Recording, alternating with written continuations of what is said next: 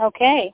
Well, today is Wednesday, and on Wednesdays we always get to do a big chunk because in a leap year every day is short, and this year one day of the week is long, and this year it's Wednesday. If I'm fading out, please let me know. Please ask me to speak loudly. I will try. So we are doing an entire chapter. It is chapter 28 of Tanya. And chapter 28 of Tanya is also really practical, has a lot of broad ramifications. Seemingly it's talking about a certain narrow situation, but there's a lot of concepts in it that we're going to try to do very quickly. In chapter 28, we're in the third chapter in this trilogy of Don't Be Sad. And at the end of 26, we said, even if you sinned, even if you transgressed and went against God's will, set aside times to talk to yourself, to have energized bitterness, aka merirus, to do a true repentance, tshuva, and then move on with joy, knowing your connection is deeper than ever before. In chapter 27, we said, well, you're not sinning, but you're bothered. Why are you still struggling? And we said, rejoice. This is what you're in this world for.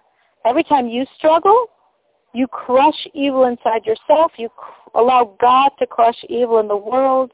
The elevation you're giving God is like in no other service. The drawing down of God's energy is in like no other service. Wow. Rejoice in your fortune to be tempted and not give in. In chapter 28, we also discuss being tempted, but in a different situation. Here in chapter 28, you're being tempted during a time of serving God, meaning classically it would be during a time of prayer, during a time of learning Torah.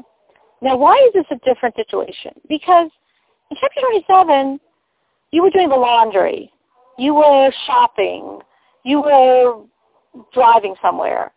So when you have to crush the negativity inside yourself, it's not that that negativity was distracting you from what you were doing. The problem is just the thing itself. Like, why am I still stuck at this point? Why haven't I moved past to be on some, you know, saintly level where these things don't bother me? But in chapter 28, the thought is disturbing what you're doing. It's distracting you from your prayers. It's distracting you from your Torah study.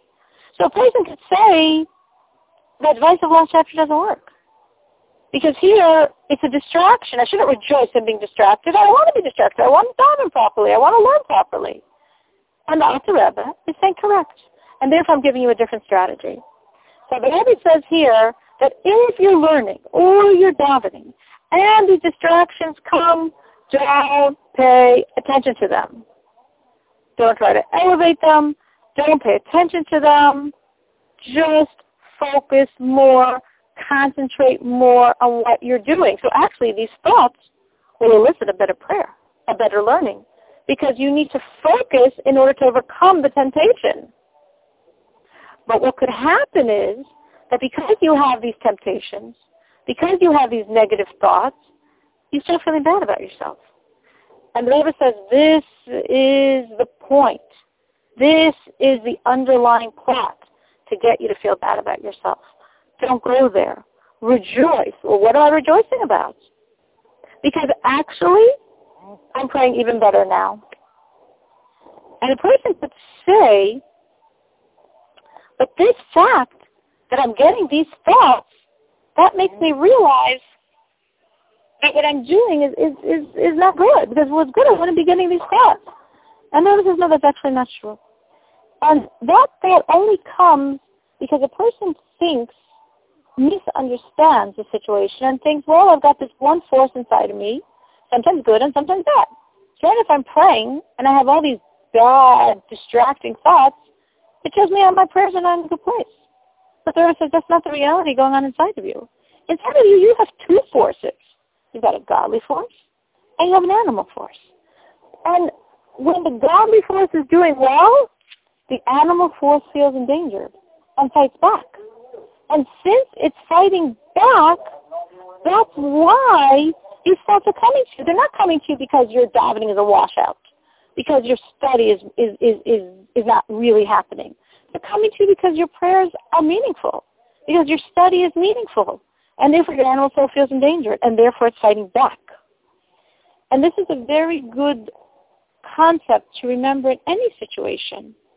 You're trying, oh, and you fail again. You're trying to focus, oh, and you get distracted. It doesn't mean you weren't trying, and it doesn't mean you weren't succeeding. It means your animal feels endangered. So don't take these setbacks as like a as like a sign that you're not doing a good job. They actually could be a sign you're doing a very good job. And that's exactly why they're coming. And the Rebbe says then, so what is our strategy? Focus more. Just as if as if you were standing in prayer.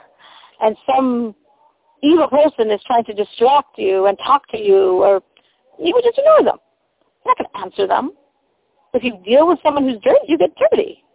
Also, very great principle for general life. When you fight with someone dirty, you get dirty. Don't fight with someone dirty. Don't dirty yourself. So here I have this dirty, this thought in my head. That's that's the dirtiness. Don't go there. Don't think it. Remove it. How do I remove it? Focus more. If it's really hard because uh, it's really bothering me, turn to God. Turn to Hashem in your mind because you're, you're, you're praying and your lips, but turn to Hashem and beg Him, please take this away from me. I can't handle it. It's a negative thought. I don't want to go there and I can't deal with it. This technique also is a globalized, amazing technique. When you have thoughts in your head, when you have negative feelings in your heart, and you don't want to have them, and you really try to get rid of them, and they don't go away, turn to God and say, please get this out of my system. I've used this technique. Sometimes I'll look at a picture of the Rebbe and I'll say, just, just, this is too big for me. Please take this thought away from me. Please take this negative energy away from me. And it really just goes away. It's amazing. We know God's going to return to us. We know he's going to help us. We're a piece of him. We're his child. So focus more. Rejoice that you're actually overcoming, succeeding, and having a better prayer because of it. And if it, if you can't do it, turn to God for help, and He will definitely help you and pull you out of the situation. That is the chapter in tremendous brevity. Any questions? Star six. Okay. Try to utilize some of the ideas. They're applicable in many, many, many situations. Good night.